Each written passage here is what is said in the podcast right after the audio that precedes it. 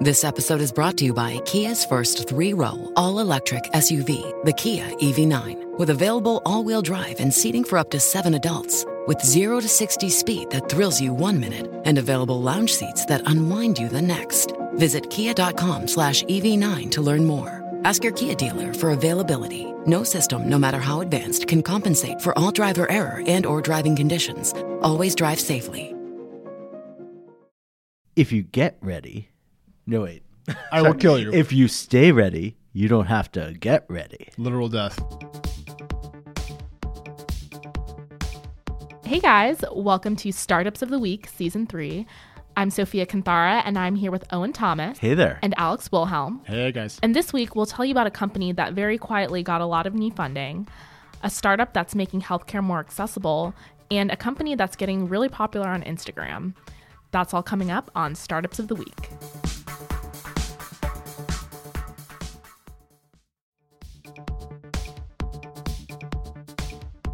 So, up first this week, we have Zume, which is a company that kind of made a name for itself with its pizzas. Um, they would do kind of robotic pizzas where they'd have robots, they would help make these pizzas. And the cool So, part. so these are not pizzas with like little ball bearings or screws as toppings. But they're not robotic pizzas. They're pizzas, pizzas made, made by robots. pizzas Yes. made by robots, not of robots. Yes, robots. that robots sounds would much more delicious. Yes, robots would help make these pizzas, but what I think was, you know, even cooler is that they would make the, these pizzas in trucks and you would order them on an app and they'd make them as they're, you know, driving to you for delivery. So they market them as very fresh, like art like artisanal pizzas. Wait, um, artisanal yet robotic.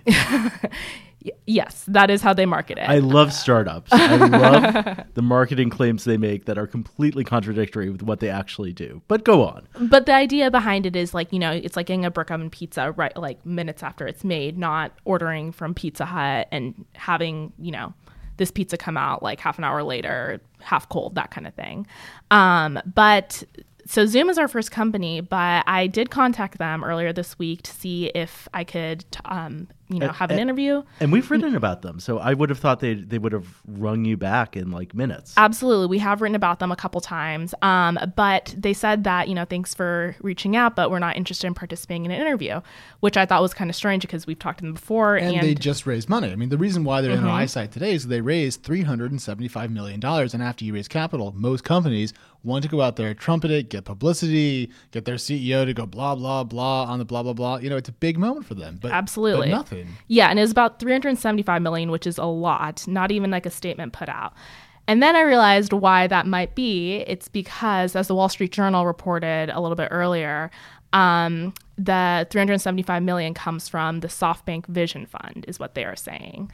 Now, a Mm-hmm. year ago, getting money from SoftBank was super super sexy. It was the best thing you could possibly do. It meant that you now had a capital advantage. You had an enormous ally in this $100 billion vehicle. You had Japanese connections. It was enormous. It was the thing to have. But what's changed since then? Well, so the SoftBank Vision Fund, which is about $100 billion, um, is very heavily backed by the by Saudi Arabia, um, which has not been in the news for good things recently. Um, if you guys remember recently, unfortunately, the journalist at he was a columnist at the Washington Post, Jamal um, Khashoggi. Khashoggi, um, was killed, and because of that, I mean, having ties with Saudi Arabia right now is like not a good idea. It's radioactive. yeah. I mean, Uber, for example, has taken a lot of Saudi money. In fact, a direct investment, as well as uh, through SoftBank. SoftBank.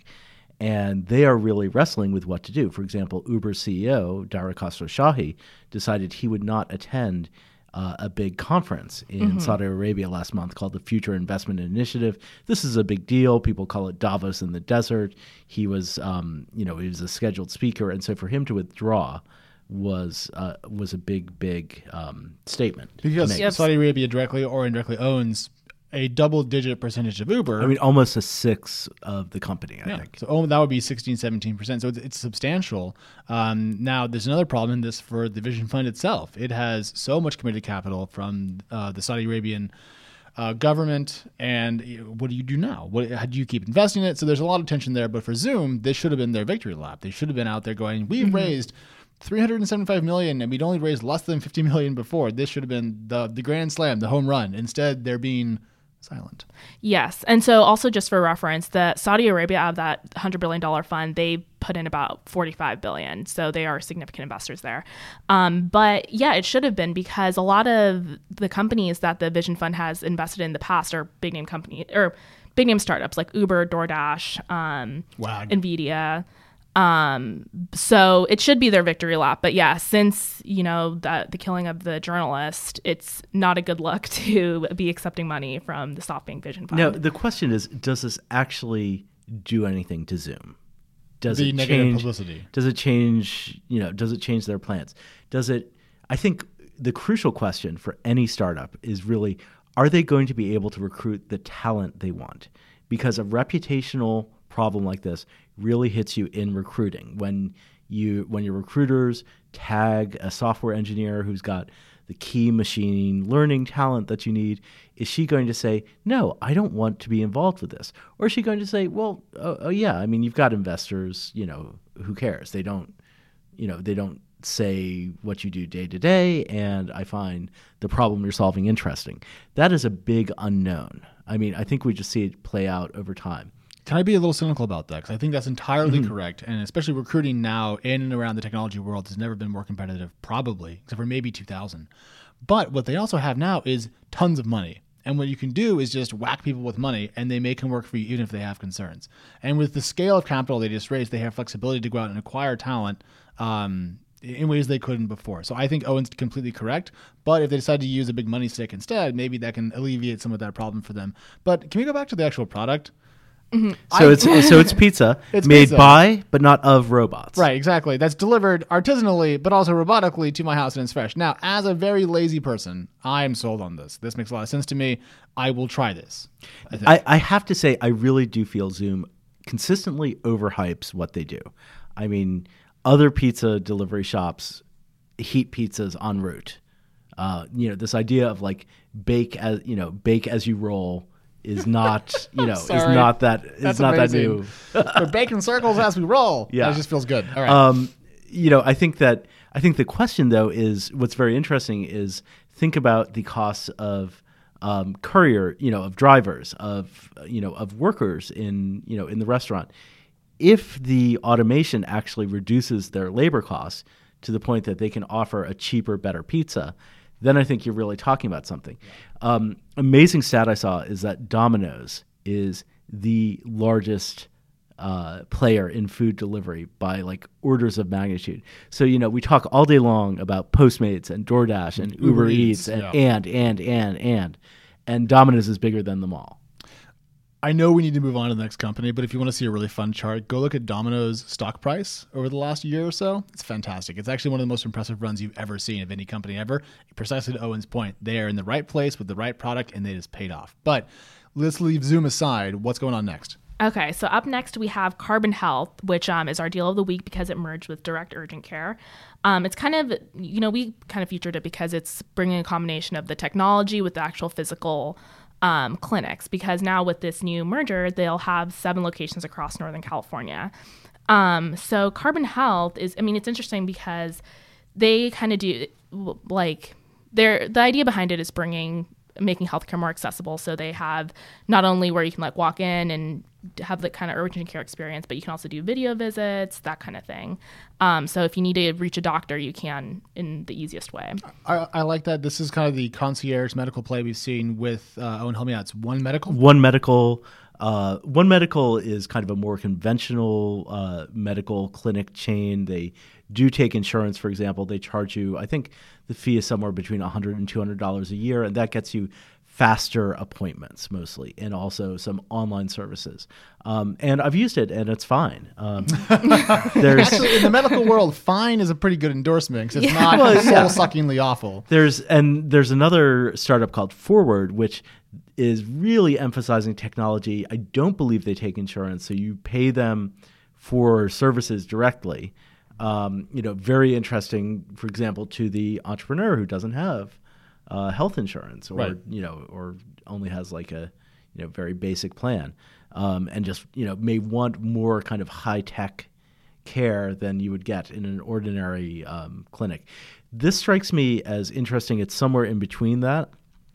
the fact that they're opening up urgent care suggests to me that their approach of having a single clinic plus telemedicine probably was, was not cutting it. They need, you know, when you're not feeling good, you want to go in and get seen by a human being. as soon as possible. Yes. Yeah, I had a I had an ear thing like three or four months ago, and I kept calling like the Kaiser, like talk to someone online, and they were like, "You'll be fine." I was just terrified my ear was going to explode. If I could have gone somewhere at that moment that wasn't the ER, I would have. It would have been fantastic. When I go to the ER, I'm always worried they're going to send me like a twenty thousand dollar bill, so I kind of want to avoid that. But I, I like it. But they've raised um, six and a half million to date, so they're not the world's biggest company, and they're certainly not as well capitalized as Zume. But it's a cool deal. Yeah, absolutely. Um, and so, headed to our last startup of the week, it is Year and Day, which you may have seen on Instagram. Um, they are a tableware company um, that's based here in San Francisco. Their founder and CEO is actually born and raised in the city. Um, and they're trending this week because they opened up a pop up shop in Soho in New York. Um, but basically, they're like a tableware company where, That's cups and plates and yes. Okay. Um, Forks, spoons, knives. Yes, they do. Yeah, all of that kind of stuff. Um, so, but they focus on just like a couple different simple designs. They say the colors are inspired by the California coastline. Um, and they said they try to keep it intentionally simple um, so that you don't have a ton, tons and tons of options um, to pick something out. Um, And this is popular on Instagram because people want to show it off. Is that the kind of the idea? yeah, they want to show off their table settings. You know, it is Okay. pretty. Have we, has, has anyone here done that before? Just gonna. I have added it to my story. Like when I have like a very aesthetically pleasing meal and then everything looks nice, I do take a picture Okay, and add that's it a to my data story. point. Okay, so this resonates. I mean, maybe not with me, but I'm boring, so you know, there we go. Yeah. So is it is a problem with conventional stuff like I would just go to Crate and Barrel um, if I needed tableware, Mm-hmm. you know, or like on the high end, I would go to the beloved uh, Gumps, which is no longer with us. R.I.P. R.I.P. Gumps. I'm gonna pour out my Bai Clementine uh, Clementine soda right now. But the idea is that this Glug, glug, is glug. materially more physically appealing, probably roughly as effective, but it's another D2C company, direct to consumer, that's blowing up and doing quite well for itself. This has been a theme but we've seen across the show for some this- time. Is is this enough to be called a startup? No. I mean, is you know like the social media connection, the fact that they're selling direct to consumers online. I mean, It depends on growth, actually. I said no a second ago, but I want to take that back. If I, I mean, it's the same question about like Warby Parker or like online mattress companies. Mm-hmm. Are are they really doing something that different from what you could do in kind of the old world? And and the fact that they're opening up a pop up shop tells me no. They they realize they need some kind of physical retail presence.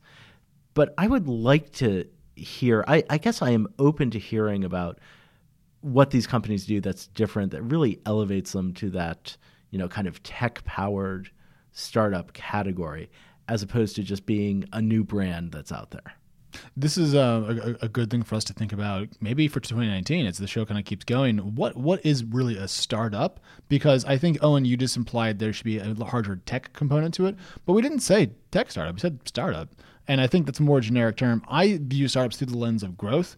Is it growing incredibly quickly and making waves? Yes. Then probably a startup of some variety. Maybe we want to have a st- stricter tech net, if you will, around what we count. or a, a debate category is it a startup I, actually wrote a post entitled "What is a Startup 2018 Edition" because I got so sick of answering that question. so and, and sophia you actually talked to this company what argument would they make So themselves? I think they would probably um, argue about growth as well. Um, where in terms of like the tech aspect of it, like no, they're it's not. They don't have some sort of crazy new technology that's you know for these plates. Um, they are designed here and manufactured in Europe, made you know responsibly, that kind of thing. But their growth is so they about have about uh, 2.5 million dollars in funding. Um, they are just over a year old. Um, one thing, and I don't know, this isn't like in sales or anything, but as I said, they're very popular on Instagram. They started with like 200 followers, and now they're at like 19.4 million. Or sorry, sorry, 19.4 thousand. oh, I was about to say that's insane. No, how but did still, over the Ninety- course of a year, yeah almost 20000 followers is, yeah, uh, and is Mandy Moore bad. is a huge fan too. So like, the celebrity endorsements always help yes, that's so a that's a celebrity alex I, I know the name. I just don't know what she does or did. she's a singer celebrity actress. what, what has she been in that I would know? she's famous alex She that's, was in that's the- what a celebrity does she was in the Princess Diaries. I think I saw that. Okay, there we go. All right, connection made. Thank you. She has an Instagram account. I think that's all you have to do. Um, No, to, that's enough to be, a an celebrity. influencer. I feel celebrity has to require some sort of merit to it. Anyways, I think we're officially off the rails. So Okay, well, let's see if we can get back on the rails next week. We'll be back in seven days with three more companies. Startups of the Week is part of the San Francisco Chronicle podcast network. Audrey Cooper is the editor in chief. If you like this show, we'd love it if you'd subscribe wherever you get your podcasts. And if you've got a minute to give us a quick review, that helps us build our audience so we can keep growing. Follow us on Twitter at Tech Chronicle and support Startups of the Week and a lot of great journalism with a subscription to the San Francisco Chronicle. Find out more at sfchronicle.com slash subscribe.